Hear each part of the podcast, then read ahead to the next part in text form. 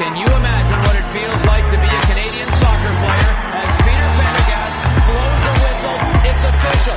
Canada, 2000 Gold Cup champions. How does that sound? You're listening to the Northern Football Podcast with Peter Galindo and Thomas Neff. Yes, it's episode 57 of the Northern Football Podcast. I'm Peter Galindo. He's Thomas Neff. We're here less than a week before the Canadian men's national team squad for the March window is unveiled. So we've got a pretty loaded show this week, Thomas. That we do, my friend. Uh, we're also going to give you our predictions for that squad. Uh, new details have come out as well for the U20 camp. You're not going to want to miss it. Uh, Canadians abroad are also in action one final week before the FIFA break. Uh, can't believe I'm saying this, but once again, tickets are sold out for that Jamaica match, and MLS continues Montreal will see their final chance at advancing in the Champions League against Cruz Azul, and so much more in the news and notes, as well as the questions that you guys have sent in. So thank you so much for that. Absolutely. A reminder that the Northern Football Podcast is partnered with Northern Tribune and Canucks Abroad. Check them out at northerntribune.ca and canucks-abroad.ca respectively. Give them a follow on Twitter at North Tribune and Canucks underscore abroad as well while you're at it. If you're interested in sponsoring the Northern Football Podcast, then send us a DM on Twitter at Northern Football at Galindo PW or at Thomas Neff and follow us on there if you don't already. Finally, don't forget to subscribe to the show wherever you get your podcasts so you don't miss any episodes. If your platforms of choice are Apple or Spotify, then leave us a rating on there. And if your go to is Apple, drop us a review as well. Well, let's begin with the Canadian men's national team, whose squad is expected to be announced by this weekend ahead of their final World Cup qualifiers against Costa Rica and San Jose on March 24th, Jamaica at BMO Field on March 27th, and Panama away on March 30th.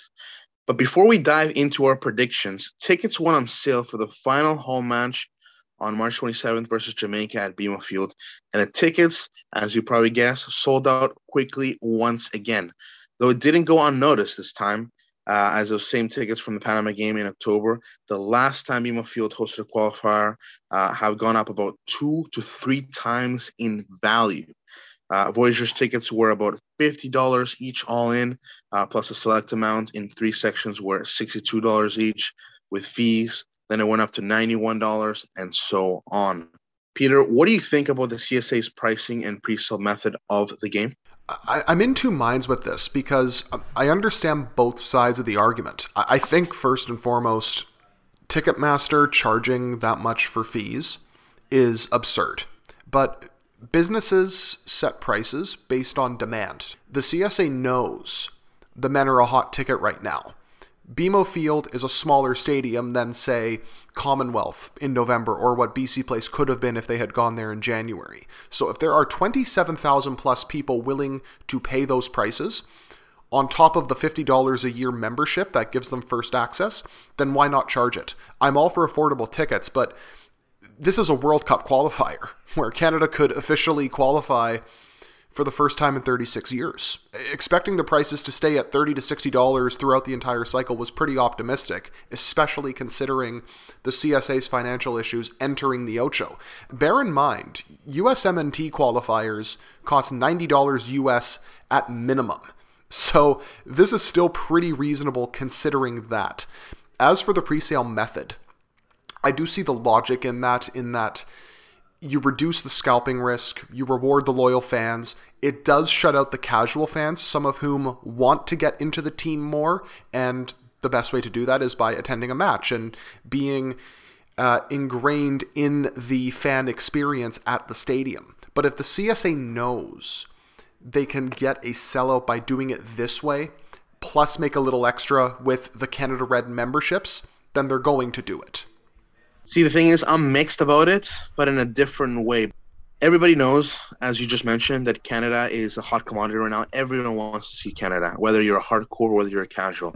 And I'm telling you, man, I've paid for some tickets before to go to some festivals and paid $300, $400. So for someone telling me that $120 for an event is a lot, Well, I mean, you'd kind of have to redefine as to what you think is a lot, right? I mean, everyone can spend uh, more or less depending on on how much they they can spend up to.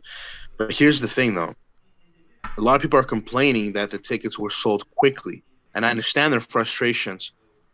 And a lot of people are arguing that if you weren't there, if you weren't one of the, you know, 200,000 people, I'm just going to throw a number out there, watching on One Soccer, for example, beat Canada, Cayman Islands, then you don't deserve to to get have the chance to you know buy tickets. Here's the thing with that. One, yes, it provides a home field advantage that maybe there is a worry that a lot of Jamaican fans might snag up those tickets because Toronto has one of the biggest communities. I mean, we saw it against El Salvador, and I'm pretty sure Canada Soccer wants to avoid that once again. Yeah, of course.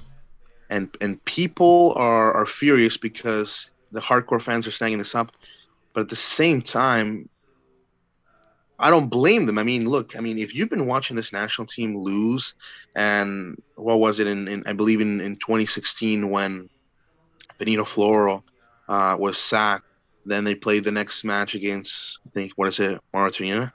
Well, man, if you if you were watching those games, I mean, I think you you you clearly deserve the chance to be there. But at the same time, the only way to make the program grow and and to have the this national team continue to be uh, a talking point, yes, television helps, radio helps, newspapers help. But if you don't have a casual person, you know, who went to the match That's and it. then went went went went into the office the next day or whatever and talked about, oh my God, that's the second or third soccer match I'd ever watched in my life, and it was incredible because I I I, I know this from Edmonton. Uh, you know, being my hometown, I went to Edmonton recently, and people were telling me, "Oh yeah, that was the first ever soccer match that I went to, and it was an incredible experience." So just have that. I mean, itself is, is quite big, but at the same I, I at the same time I understand and respect the arguments of, well, you weren't there to watch us play against the Minnesota, so you know, you win, you lose. You know, you can't get it all. I, I, but but you know that gatekeeping isn't good for the growth of the sport here. Um, I, I get that people are protective of it. I get that you know you you want to be rewarded for your for your faith and and for sticking by this program for so long despite many many many negative moments. But if you want to see it truly hit the peak of its growth, as you said, you need more casual fans to get involved. And the best way to do that, Thomas, is by experiencing a match live. So you, you have to kind of let that go a little bit and be willing to see that. I personally don't have a problem with fans of all different levels of quote unquote fandom getting involved with the national team. As I tweeted the other day, right as the tickets went on sale, I had never had so many people texting me asking, How do I get Can MNT tickets? Um, and that's good. The, the more of that that you see, guess what? The more games you're going to see on television, the more coverage you're going to get. You know, and then the more money goes into the program, and, and therefore Canada Soccer can keep growing from there. It's, it's pretty simple. Well, with that being said, let's get into our squad predictions. Uh, let's start with the goalkeepers, then work our way up. Okay, uh, so my three goalkeepers, the first two are pretty straightforward, Thomas. It's Borjan and Crépeau. Um, the third goalkeeper, and I know we got a couple questions from listeners about this. One of them being Nick Spirit. Um, you know whether Breza is going to be our third goalkeeper. He is for me. The simple reason being he has started all six games for Montreal so far this season. He has kept them alive in both of their Champions League ties thus far. He's faced more than five expected goals combined in the away legs against Cruz Azul and Santos yet only conceded twice. Um, he is slowly becoming more assertive coming off his line. Um, he's obviously a very good shot stopper. Distribution wise, could maybe use a little bit of work, but I say you reward his really strong start to the season and you call him up because based on the other options available, he is the best guy. Um, and then if you go to the defense, uh, I'm going to go from right to left here. I went with Laryea, Zachary Brault-Guillard, Alistair Johnston, Doneil Henry, Stephen Vitória, Scott Kennedy, and then Kamal Miller, and then the left back Sam Kubi and your fellow Chilean Canadian Thomas, Christian Gutierrez. Um, in the midfield, Stefan Eustaquio, Liam Fraser, Atiba Hutchinson, Mark Anthony Kaye, and Jonathan Osorio make that up. So only five as opposed to six from the last window. And then the forwards from right to left, Junior Hoilett, Tajon Buchanan, Lucas Cavallini, Ike Ugbo, Kyle Larin, Jonathan David, and Liam Miller. So really the the big I think concern Thomas is whether Laryea and Eustaquio will be I suppose at the level to play all 270 minutes in this window. And they probably won't have to if they qualify. And John Herdman says, well, you know what? Maybe let's not try to go for all three wins, but I can't really see that.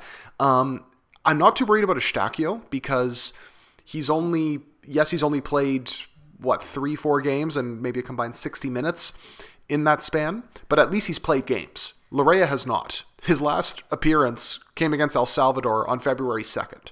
So that is a pretty big concern at this point. Um, but the rest of it, I, I really don't see very many surprises in this squad because Herdman's been pretty consistent. He's called up guys who have been part of this core group of players over the last year, who have that tactical familiarity with each other and that chemistry with each other. And I don't think he messes with that. Yeah, my squad is a little bit different than yours, although not much change. But I would bring a 25 man squad, and, and, I'll, and I'll explain my reasoning. Uh, goalkeepers will be Borjan, Crépeau, Breza.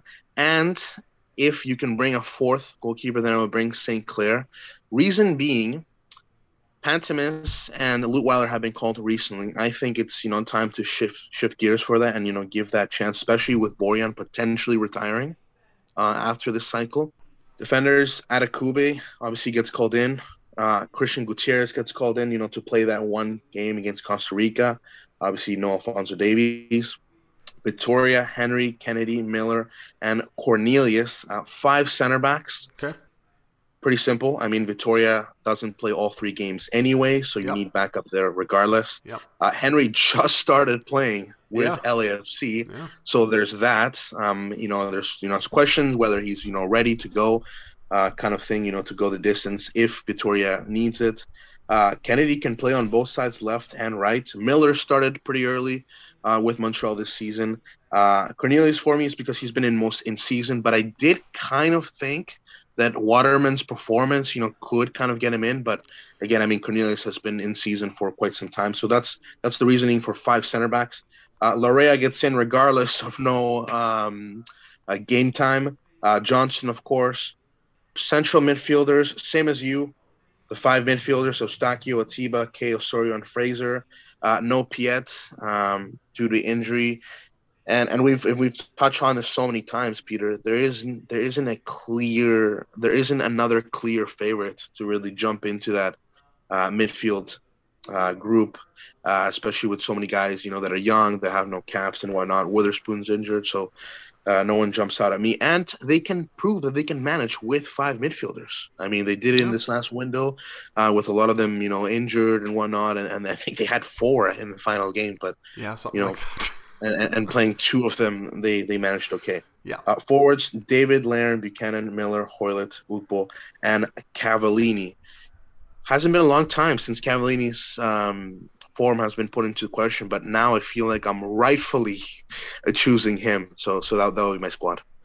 Fair enough. There, there aren't many surprises, Thomas, just because that's not really been Herdman's MO during the Ocho. His priority has been winning games, and the best way to win games is by pretty much calling up the most consistent group of players that you can.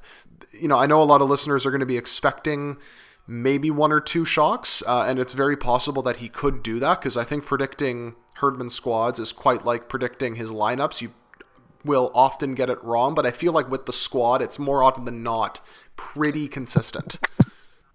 And to close out the session, let's get into some of the burning questions from our listeners regarding the upcoming roster unveiling. Uh, Jeffrey P. Nesker wants to know call up for Raheem. I would say this is a tough one. Uh, he doesn't crack just because of all the uh, winger options. Uh, but Peter, nonetheless, he has been a player that has been very consistent the last couple of seasons and, and has gone unnoticed. Well, in terms of playing time, yes. In terms of the quality of those minutes, I would argue that the first three games, albeit in a very small sample size, have been far more impressive than the 13 or 1400 minutes he got with LAFC last year. Would I call him up?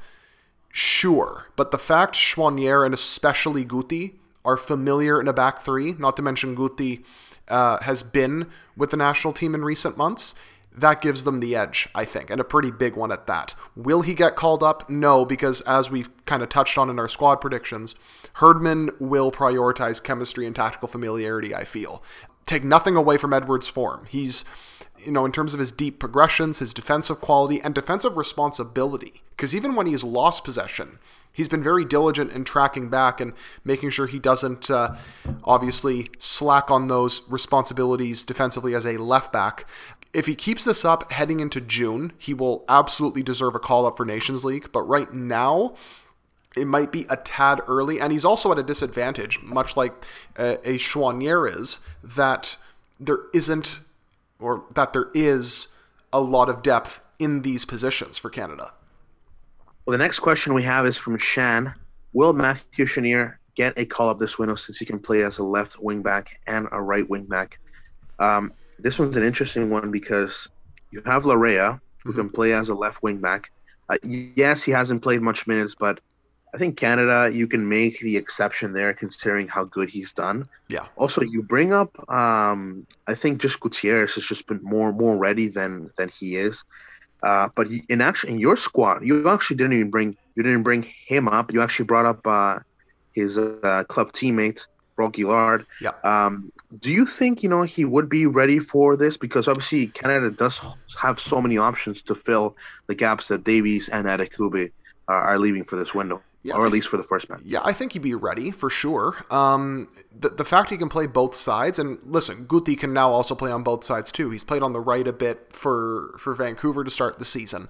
Um, although I still prefer him on the left. And ironically enough, despite the fact that Choinière would be playing inverted, I actually prefer him on the left as well. Um, I, I just think the fact that he's cutting onto a stronger right foot and and his abilities to get forward and his vision in the final third are such a threat. Like the guy was constantly getting into the box and creating danger last season, and I feel like that's been clipped this year now that he's playing on the right. The reason I went with Brault-Guillard is because he's just been in recent squads. Um, would I call up Brault-Guillard over Choinière? No, but I think that's what Herdman's going to do. But for sure, Choinière deserves the call, and, and I think he has deserved a call since probably around September, October last year, because he had a really good season throughout 2021. Dom at D Gangnam 94. Could we see Edwards, Kone, or a Jefferson? Also, a similar question from Brian Ray 88. Is Jefferson going to be in camp? Now, we already answered the Edwards question, but Kone, Kone is a new name, uh, as we you know touched on, made his professional debut in, in CONCACAF Champions League, impressed there. What's there to be said? Because both of us picked only five uh, central midfielders, as there isn't one clear player. But but Kone seems to you know if he continues this up, or you know, at least puts up you know strong numbers this year, he could be one to watch out for the future. And Jefferson, we already kind of know what to expect.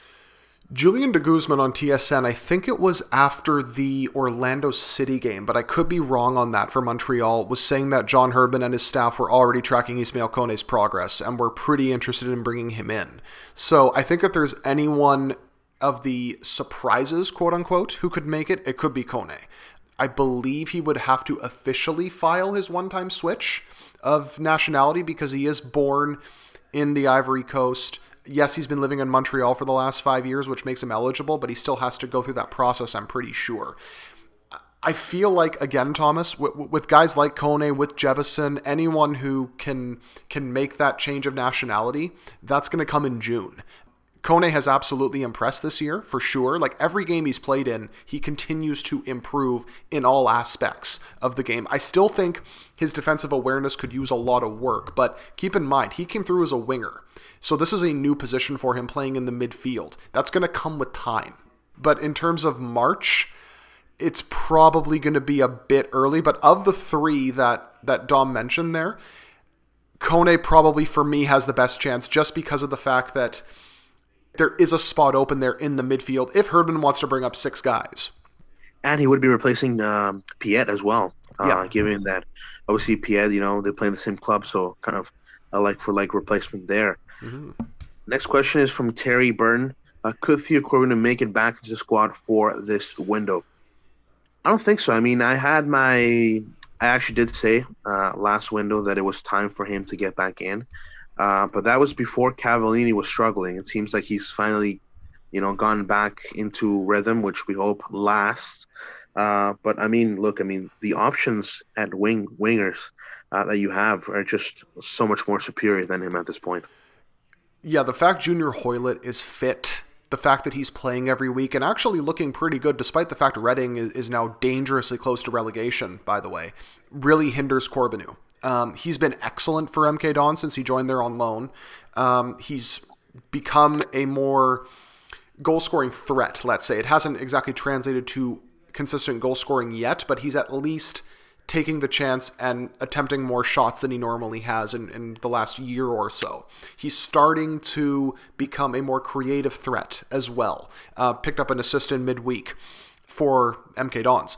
So it's not like he hasn't done enough to get in, but it, it's the same sort of issue that Choinière and Edwards are facing, and that there is depth. Not to mention, Canada does rotate systems from time to time, right? Sometimes they will go with a 4 4 2, and that opens up a spot for Miller and for Hoilett to go on either wing. But Hoilett can also play centrally, so that helps him.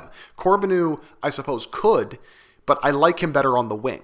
So that is another thing that kind of works against him here. Mike K at Sports Fanatic A. Will we see Ugbo and Cavallini together up front based on their current form this window? And similar question from Michael. Do we see Ugbo finally start? I say yes. Hope it is against Jamaica so I can see him score his first Canadian goal at BMO. Very interesting first question, Peter. I mean, considering Ugbo and Cavallini have been obviously on the bench, uh, David, you know, the clear number one central forward, it wouldn't be the worst thing in the world to, you know, you know, test some depth and, and see if those two players who are competing for the same positions, for the same playing time, uh, can indeed work together in the field. I actually don't hate that partnership at all. Um, Ugbo is the guy who will play more advanced. He can stretch the back line, um, keep defenders occupied. Cavallini benefits a lot whenever you hit early crosses and he's running from deeper positions, much like all the other strikers in the Canadian player pool apart from Ugbo. So yeah, it, it could absolutely work. W- will we see it? I have my doubts. I, I, would like to see Ugbo start a game. I, I think he would offer a, a, lot of of different qualities, right? He, because he will be able to run in behind the defense. He will keep them occupied. That will then allow the wingers and or the wingbacks plus whoever he's starting up front with, whether that's David or uh, Cavallini or Larin, to thrive in their more preferred role. I am a bit surprised he hasn't gotten a, a longer look or a more consistent look yet, but let's hope that it changes in this window. Next question is from Ethan Drew. Do you think Bayern will let Fonzie go to the Toronto game to join in on the team's celebration, or do you think they're going to keep him to continue his rehab? Aiden Stanky would love to see Bayern allow Fonzo to fly to Toronto and watch Jamaican game live in person, and celebrate with the team. Any chance you think Bayern will allow this? So I actually, well, First of all, let's start with the fact that neither of us had him in our squads. Yes. Uh, for obviously basic reasons. But I'll add this. I was in Edmonton recently. I spoke to someone close to his camp. There's no chance. Herdman has been asking about Fonzie on a day to day, week to week basis, and Bayern at the same time. And there's just no chance. There's no chance at all. None. Zero. The, the fact that he's just returned to individual training, and we're going to get more into this in the Canucks Abroad Roundup and stuff, means that Bayern's going to be watching him even more closely because every time he trains, they're going to have to run exams and see if he's able to handle it just with his heart and stuff, right? So they're going to want to keep a close eye on that. It's unfortunate, but his health comes first, you know, and, and that's just the simple fact. Moving from the seniors to the U20s, Peter, you tweeted out details about this upcoming preparatory camp last Wednesday. Mm-hmm. The details are as follows. The camp will run from April 10th to 22nd will feature two games against Costa Rica, likely played in San Jose. The final squad for that camp will be selected by March 21st next week. Uh, is there anything else you can tell us, um, you know, revealing those bits of info? Well, the invites have gone out to 50 prospective players who could make up that squad for April. Based on the players and the families I've spoken to, everybody is so excited about this. Um, they are really motivated to show their worth. They really want to play for Canada. Um, that includes some dual nationals, by the way. Really, the, the only I guess, question mark right now is when will the squad be announced? I did tweet that it's going to be March 21st. It could change just depending on whether clubs want to play ball or not. Um, so we could end up seeing it bleed into uh, the March window for the senior team, and they just kind of announce it right before that Costa Rica game, maybe even during the window. But it, will be announced well ahead of time before that camp. And the fact they're playing away uh, is going to be really beneficial too um, because it, it, gives them a chance to, to play in, in some tougher conditions. Plus, it's going to be similar to what they're going to experience in Honduras in the summertime. So, why not get it out of the way and, and see how these guys can, can handle a, a pretty solid under 20 program in their building?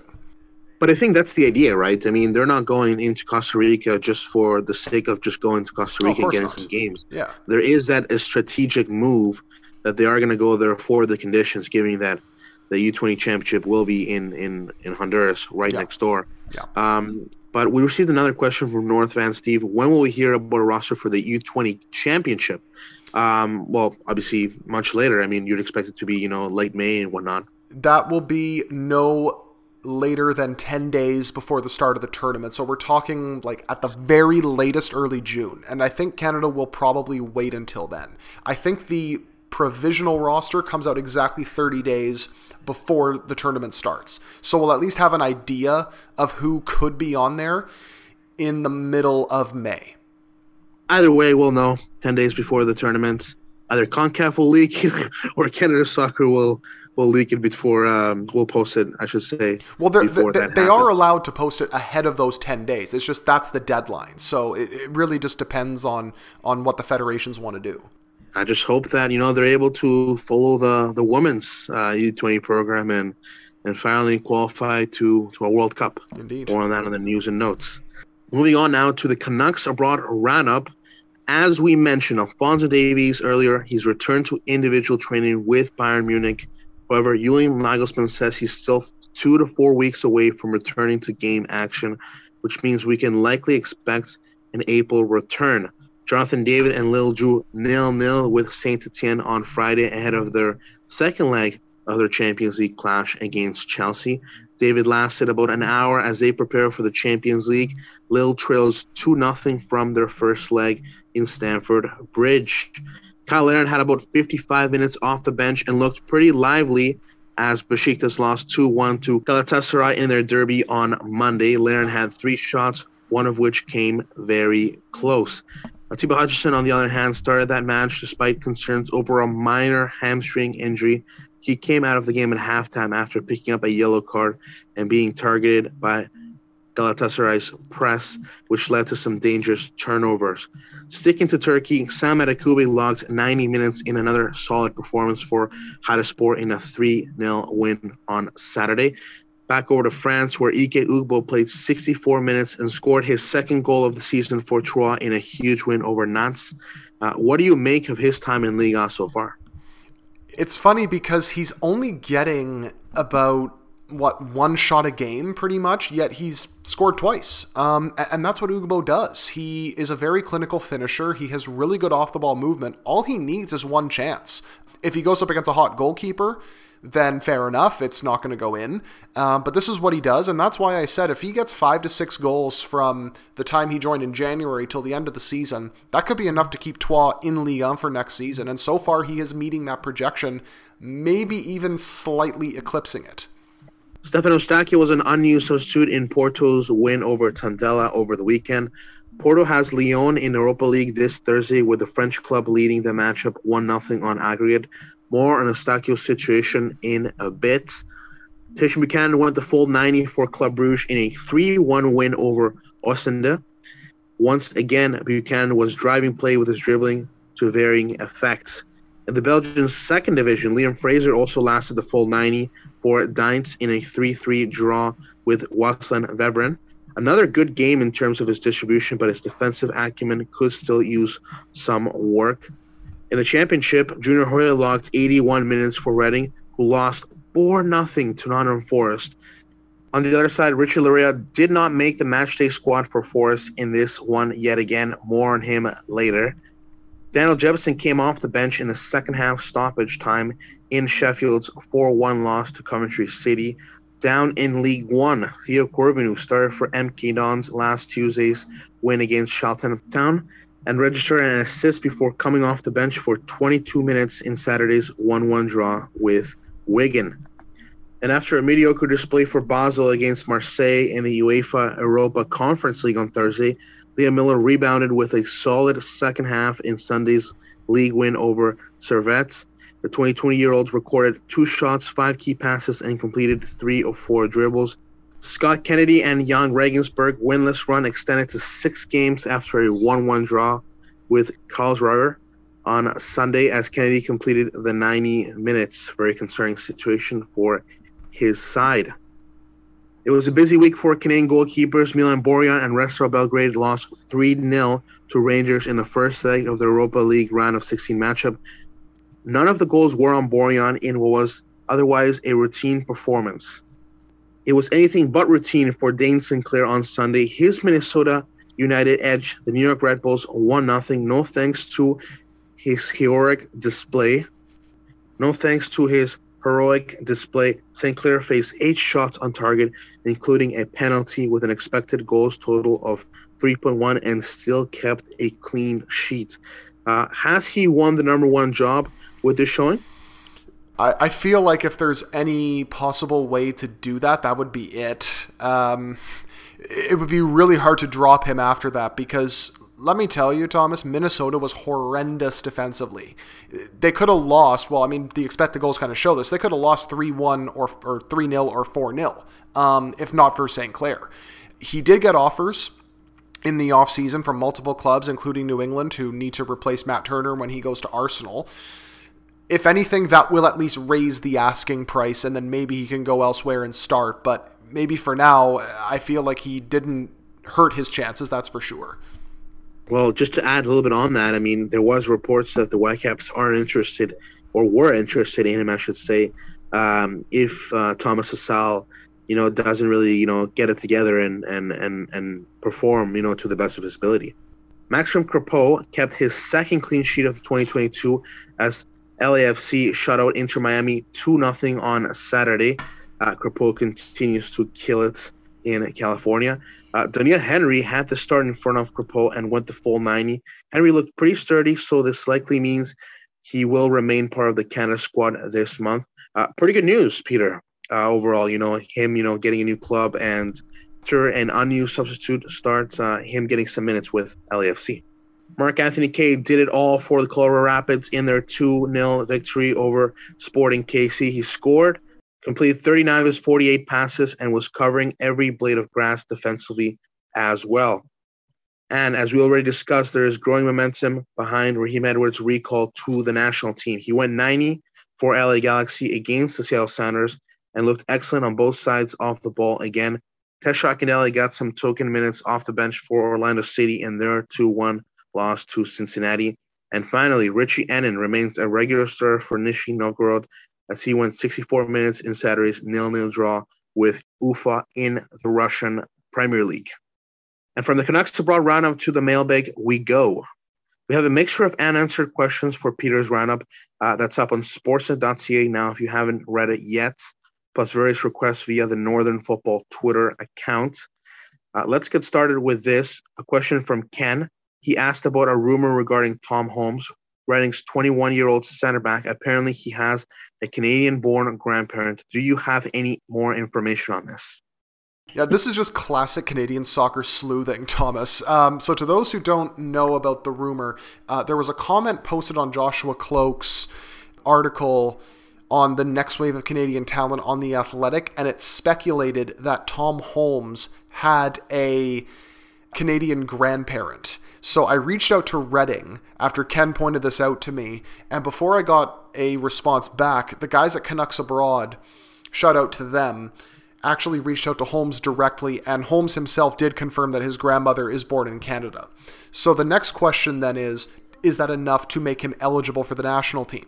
Initially, Thomas, based on just a, a quick glance at uh, basically the Canadian citizenship requirements and whatnot, I thought that as long as you had sufficient evidence that a grandparent was born here, that was enough. But in the case of Sondre Solholm, who did have a Canadian born grandparent, and Motherwell did actually confirm that the grandparent was born in the GTA, that apparently wasn't enough to make him eligible. Now, we don't know the details. Maybe the evidence wasn't sufficient enough. Who knows? Um, but that is really the, the one big question mark from now. But if he is indeed eligible, Thomas, that is a massive get. Holmes is 22, actually just turned 22 over the weekend, I believe. So that's a pretty nice birthday present to find out that you're Canadian eligible. He is a regular starter in the championship and is one of those up and coming young English born center backs that could end up making the move to the Premier League. Like, if Reading ends up going down, I could see him moving elsewhere and actually thriving for a top end championship team, maybe even a lower half Premier League side if they are ambitious enough. Well, at his age, I mean, 22, already 60, more than 60 appearances in the championship. I mean, he shows great quality I've been saying this forever, Peter, but center back is uh, it's gotten better and it's you know it's good now. But I mean, let's be honest. I mean, it could use some bolstering. Get somebody in for a center back, it would yeah. just be mind blowing. I think it, I think it would be bigger than the Ugbo news, and we know how big that news was. Yes, it was. Yeah. David K at David underscore Kiesman. Can someone please file a missing person report for Laryea and Eustaquio asking for John Herdman? listen, I'll, I'll say it again. I'll, uh, and and I think I've said this in the previous shows. When you move up to a higher level, higher club, higher league, whatever it is, there's always risk of this happening. There is. And a lot of us, myself included, I think I'm putting Peter in this boat as well, and the fans, we want the players to be playing the highest level possible. How many times have we had people tell us, especially after Canada cracked the top 50 of the FIFA rankings, Laryea and Johnston, but mostly Laryea. Laryea goes to championship. He has to go to England. Porto have been sniffing for Eustaquio. He has to move to Porto. Boom, boom. Both both things happened, which is you know, two Canadians out of what was it six that moved this window, what six or seven? Yeah, something and, like that. Yeah, I mean, when the news came out, it's incredible. But there's always a risk that this happens, and we cannot have it both ways. We we want our players to be playing in the best environments possible, but at the same time, if they're not playing with their clubs, I would say that they're still, you know, an important part of the national team. So, some context for this. Um, you are right. There is always risk involved when you make that jump. I think in both cases, certainly Laryea's, it's just very unfortunate because Max Lowe and Jed Spence have been incredible in both wingback positions. And Steve Cooper is not going to want to mess with that as the team's pushing for promotion, getting further in the FA Cup.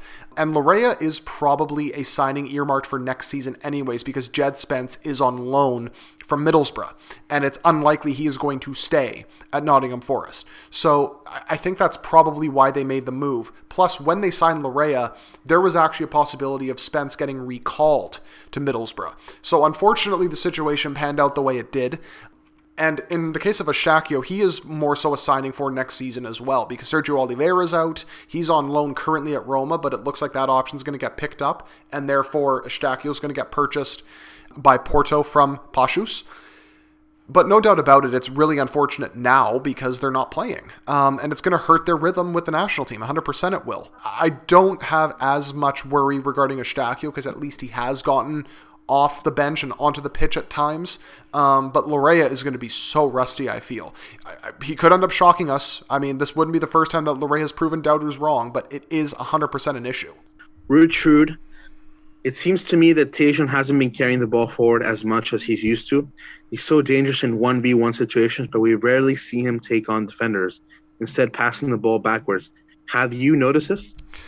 I have. In his first couple of games, he absolutely was a dynamo. Um, he was constantly creating danger on the dribble, setting up chances, even had a couple of opportunities to score, never mind. Um, since then, it's kind of fizzled out a little bit, and I think that's expected because teams have started to game plan against Buchanan. And yes, he does pass backwards a lot, but look at the majority of fullback or wingbacks in his mold more often than not, they're going to try and dribble, get around defenders. When they can't, they're just going to pass it backwards. The issue is the fact that teams are now pressing him early and are succeeding against him. Because, newsflash, the quality of defending and the overall tactical awareness for defenders in Belgium compared to MLS is higher. Um, and that's just something Buchanan's going to have to adjust to in due time. He has still wriggled free on occasion. He has still set up some pretty quality chances, regardless. It's just not been to the level that we saw in MLS. Um, based on his rapid growth, Thomas, I'm sure he's going to figure it out very soon um, and adjust accordingly. But right now, yes, that, that is a bit of a problem. Mark Cavajo asked, do we have any updates on Richie Ennin? Is he going to stay in Russia or is he going to go back to his club in Latvia? Well, I mean, you know, he is on loan with the chance. Um, I believe they have an extended period. Correct me if I'm wrong. Uh, but regardless, I mean, if he were to go back to Latvia, Peter, I mean, the downside of level that would be would be huge. But The fact that Ennin is still there probably means that he is willing to stick it out for the rest of the season. There are two months left or so in the Russian Premier League campaign. And look, for all we know, the, the situation in Ukraine could worsen by then. Maybe he will be uncomfortable staying in Russia. I don't know. Everybody's different, right? Some foreigners have already left, some foreigners have stayed. He is playing every week, which is obviously very beneficial. He has grown a lot um, as a player it, it is a very delicate situation. It, what will be interesting to to see is what will happen after the season because he's familiar with the coach. Um, he's obviously done well there. He's probably going to have a lot of suitors in the summertime. But as for right now, I, I think he's going to stay put where he is. I think it would be a shame if he were to go back to Latvia and a new club doesn't come sniffing around for him. And you know, given the situation, I mean, we asked uh, to have Ennin on the show. You know, I think what was it in June, I believe, and he obviously declined. Obviously, given that his club situation at the time wasn't steady, but what a story he must have, you know, in store. yeah, for those God. loved ones. You know, playing in Russia, uh, in the midst of war. Continuing now, uh, another question from David K. Uh, what is going on with Stefan Mitrovic? Did he reject a senior team call up for Canada?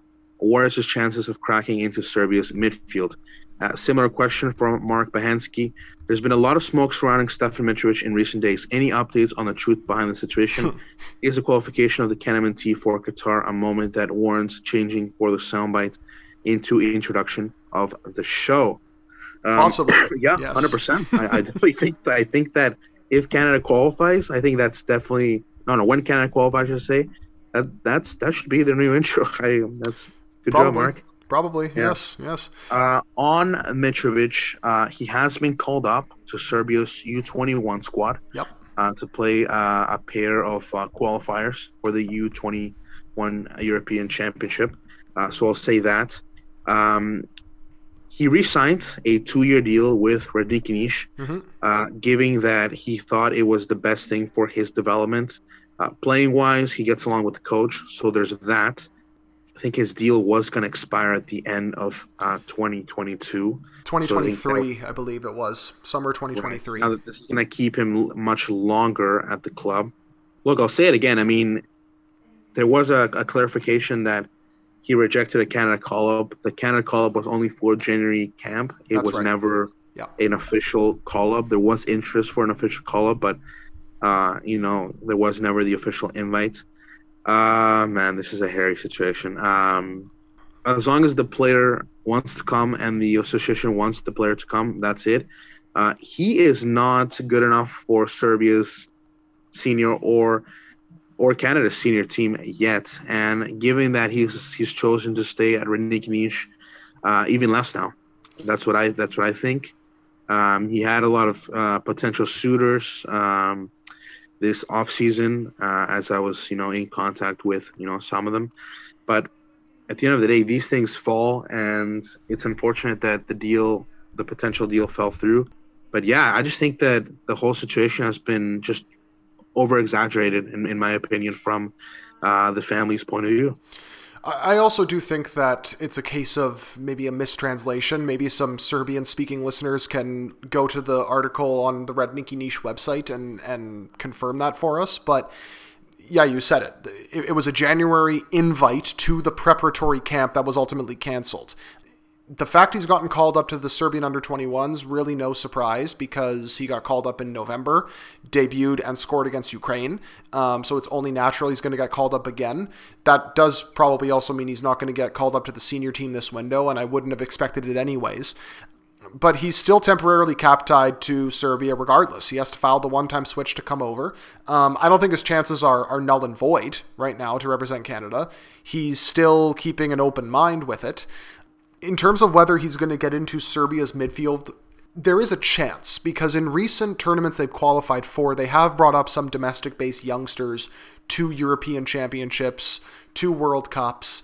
The midfield's pretty loaded right now for Serbia, as well as the wing positions.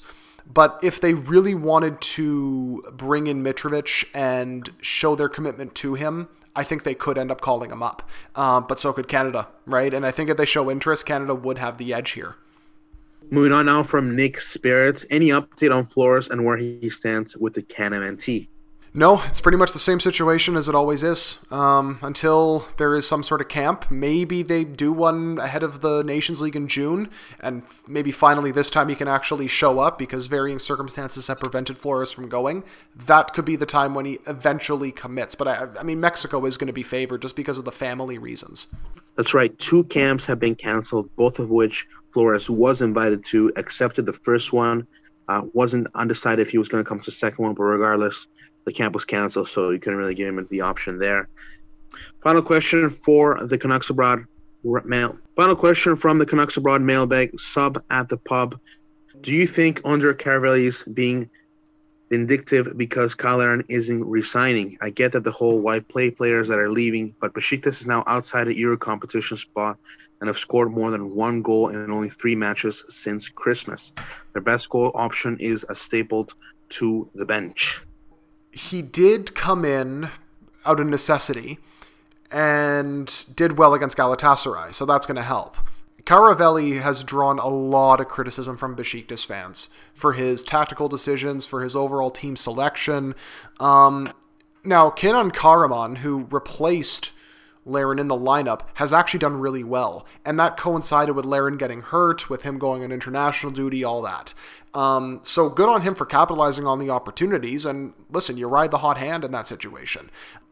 I think his contract definitely had something to do with it for sure. And I think Cara, or, um, Karaveli did also say something about um, Larin's, uh, you know, I guess lack of, of impetus to track back let's say defensively, was also a reason why he got dropped.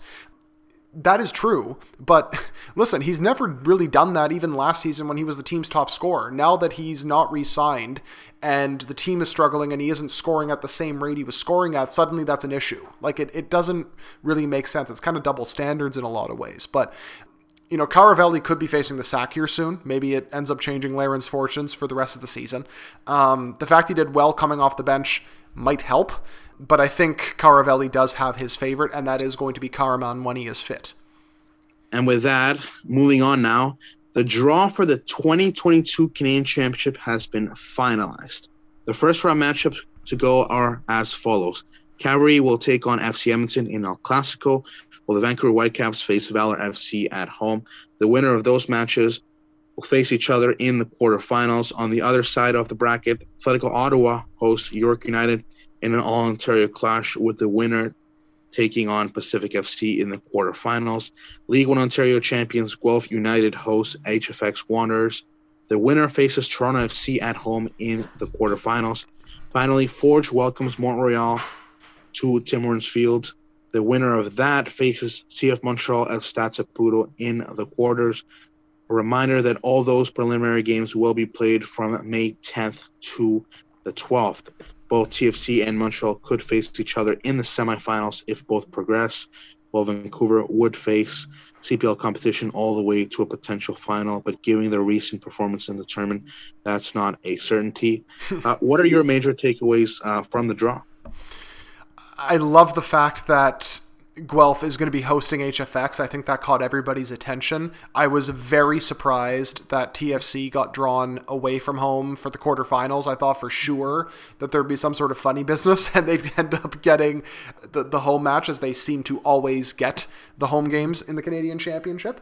But but I like it. It's it's a very intriguing draw all the way around. You got Valor, who could potentially be the latest team to upset the Whitecaps, um, an all Ontario clash, an all Alberta clash.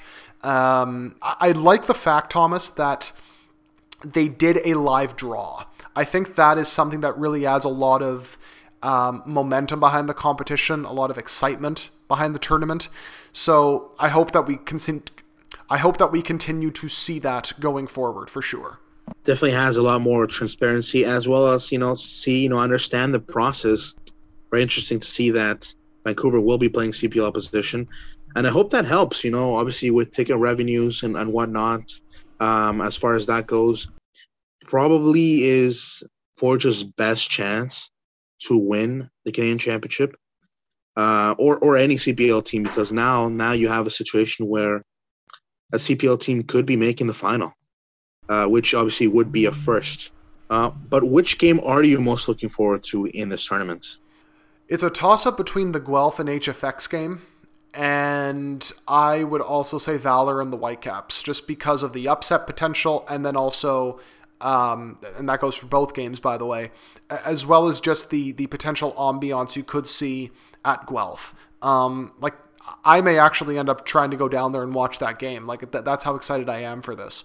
So th- those would be the two that would definitely stand out the most. And I also hope because we talked about this the other week um, that you end up seeing more lower league competition involved in this because that's what kind of gives the tournament its uh, it, it, its real kind of Canadian feel, I suppose, is just having those those other clubs outside of you know the top tiers being involved in the tournament.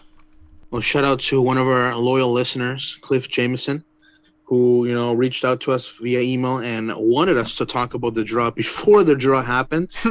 Uh, so you know, shout out to him. Obviously, always um, much uh, grateful there. If you want to reach out to us uh, by email, please do at northernfootballshow at gmail.com. CF Montreal faced Cruz Azul in their CONCACAF Champions League quarterfinal matchup uh, with a 1 0 loss at Stadio Azteca in the first leg on Wednesday. The second leg will be played at the Big O this Wednesday.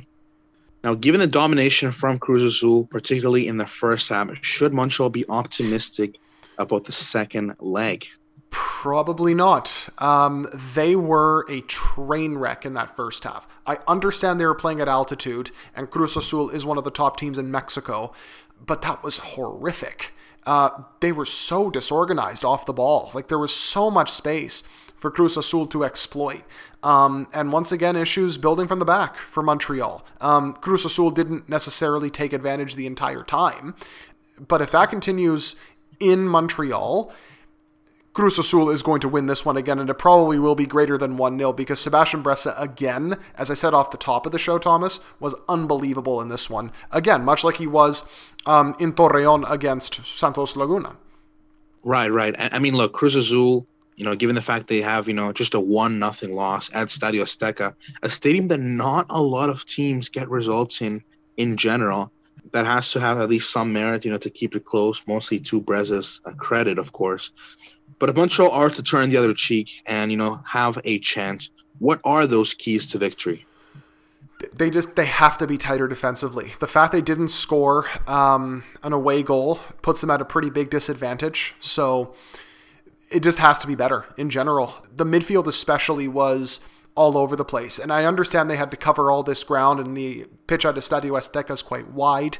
Once they kind of figured that out, that was the partnership of Kone and Wanyama, there wasn't as much space to exploit. So if they can kind of keep it compact and then utilize their strengths on the counter, that's going to be the best way. Um, Romell Quioto is going to be fit for this one. He wasn't fit for for the first leg, which is pretty huge. So I would imagine he is going to get the start. I could maybe end up seeing Kei Kamara starting as well because they're probably going to want to get uh, Choinière's and Lappalainen's crosses uh, some sort of solid target, and Kamara is definitely that solid target for those crosses. Um, that's going to be it. It's going to be difficult. The fact that they came out of there only losing 1 0 is massive, but I really don't favor their chances just because of how really poor defensively they have been all season. Obviously, Quioto did score uh, that goal at home when they play against Santos Laguna, so they will be needing him uh, if he is available. On that subject, though, Montreal was in action in MLS over the weekend as they suffered another loss 4 1 to NYCFC, the reigning MLS champions. Final question to close out the Montreal section from Vince Alvarado at Vince Demand. Any worry for Montreal's poor defensive form? Nancy wanted a defense first setup, but this team so far seems too easy to carve up, especially when they try to build from the back. Do you guys worry about how this will affect Miller and Johnston with Canada?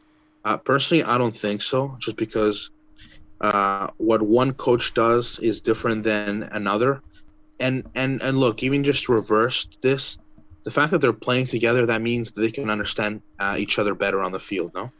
Yeah, I feel like they probably would have already. Um, but I, I feel like because they have the the tactics down pat with Canada really helps them. Am I worry for Montreal's poor defensive form from a Montreal perspective? Yes, because it's a complete disaster. Um, now, Nancy did point out that because this backline hasn't played together a lot and they've constantly had to rotate due to suspension, injury, and then just obviously managing the, the Champions League and whatnot, they haven't gotten their positioning and or their intricacies down while building from the back. But it's really basic stuff that they're getting wrong. Like if you look at that second goal for NYCFC over the weekend, it was just a simple case of Miller and Corbo not retreating far enough closer to the goalkeeper to give Breza a bit of an outlet. And because Breza's right footed, you he would benefit by passing it to the right because the angle benefits that. So it's just little things like that that Montreal just isn't doing. I don't think that's going to affect Miller and Johnston at all, although Johnston has played all over the place, right wing back, right center back, throughout the, the early parts of the campaign, but I, I don't see it affecting their form with, with Canada really. Sticking to MLS, Toronto FC lost 2 1 to Columbus Crew after taking the lead in the first half. Any general takeaways or thoughts on one any of the seven Canadians in action? So I feel like the big sort of takeaway from this game, besides the fact that they blew a, 1 0 lead, surrounds a particular Canadian Thomas, and it's Noble Okello. Um, and I know Mark Carvalho asked us about this. I think it was something along the lines of should we temper our expectations or are these just growing pains for Okello? I'm going to write about this for TFC Republic later in the week, John Molinaro's website. When Okello was breaking through at 16, 17 years old, everyone was so high on him, right? As they often are with young players. And when I watched him play for the youth national teams, all I kept thinking to myself was he's still very raw and he is very clearly benefiting from his height and size advantage right now because there were some really poor touches or poor decisions he was making that were masked because of his really long strides, his ability to get back quickly with those long strides, and just the physical advantage he has. Now that he's transitioned to the professional game where everybody's on the same level pretty much, you're seeing those issues come through. And defensively, he is a solid enough piece. He will cover a lot of ground, he will get defensively involved. On the ball is where he really struggles. And even if you go back to his loan in Denmark, Thomas, where he was playing regularly every single week, he didn't make a lot of improvements in that department. So that's why I wonder if it's actually ever going to come. Because if it didn't happen in, what was it, about 1,500 minutes, maybe 2,000 minutes, then will it end up coming with Toronto FC? And I'm just not too sure. Well, speaking on that, there are two names that you know I want to point out, and that's Kadin Chung and Lukas MacNaughton, both making their first MLS start and with raving praise. I mean, to make the jump from the CPL to the MLS, they looked pretty good. And considering you know it is just their first start, you know, could we see them, you know, you know, try and break in this, you know, just already hard to get in uh, Canadian side? I, I'm going to point this out. They were very good in the first half, yes. Second half, they were culpable for both of the goals in some way. Um, they were losing their marker, getting beaten at the back post, maybe making one or two hesitant decisions on the ball. those are things that are going to be ironed out in time because I feel like set piece defending is something that you work on as a team. But they definitely struggled second half, and you're going to expect that, right? When they're making that sort of a jump up, um, if they can start regularly and and impress, MacNaughton might end up getting one of those depth center back spots. Um, he can play on the right side where Canada's lacking depth. Chung, it will be a bit more difficult because of the squad depth that Canada has in those positions. Um, but yeah, certainly we're tracking for the future. Another question from David Parrott. What's happening with Kobe Franklin? Looked like he really had a good year at Toronto FC 2 and TFC are low on fullbacks this year. Yeah, he probably will end up getting a chance, likely in the Canadian Championship, I would imagine, um, in May. Because I think right now they're just kind of working on getting Chung embedded, working on Shaffelburg and Marshall Rutty's positional changes. Um, Kobe Franklin, at least, is someone who can play in that position predominantly. So he's someone to watch for sure. Right now, I don't think it's going to happen, though. Uh, Canadian Championship, he should get his opportunity because he was, as David said, very good last year for TFC too. Finally, the Vancouver Whitecaps also took a 1 0 lead against the Houston Dynamo, but lost 2 1 on the road. Still riding, however, from a Canadian perspective, was Lucas Cavallini, scoring his first of the year. Plus Christian Gutierrez, who had a solid performance in the final third, player that will we will very much likely see uh, in March. Thoughts on both of their performances? Cavallini was very much benefiting from the Whitecaps hitting earlier crosses. That's something I pointed out um, during the Canada section. That's where he thrives. So the more often Vancouver can do that, the more he is going to score. Um, he actually had one or two act- other quality opportunities to do that. Um, he just happened to hit the header over the bar, or maybe you know miss hit the shot, what have you. Um, Gutierrez going forward, excellent. His set piece deliveries were very good as always, and that's another weapon that you know would behoove Canada for sure if they call him up defensively, he was getting beat on the dribble a lot. And that is one area of concern I have. If Canada's playing in a back three in possession, I don't think it's as much of a problem. But he was often losing his man whenever Houston was kind of transitioning the other way, and he got caught a couple of times. And to wrap up this loaded, busy show with the news and notes, the Canadian women's U20 team officially qualified for the U20 World Cup later this year after beating Puerto Rico 2 0 in their third place match. Canada had previously lost 1 0 to Mexico in the semifinals, but managed to qualify via the third place. CanMNT Armada wants to know Is there any update on discussions between British Columbia and FIFA and or the CSA for the potential of Vancouver becoming a host city for the 2026 World Cup. What are the expected dates when the confirmed host dates, confirmed cities will be announced? So we actually had Nick Bontis on the show, and he did say that it's it's actually expected what in a, in a few months here. So the fact that Vancouver's still alive, they could end up getting back in. I think it would actually help Edmonton's case a lot if Vancouver got it. Um, you know, it's another world class city. Um, it reduces the travel time between the west coast of the U.S. as well as to Edmonton and, and other countries in the middle part of the continent. I think the chances are decent. The, the fact that Premier John Horgan is open to the idea is positive. BC needs the tourism dollars. So we'll see what happens, but there is a chance for sure. If there's a will, there's a way. York United announced the signing of Canada U23 international goalkeeper Matthew Nogueira, who previously played for Maritimo in Portugal.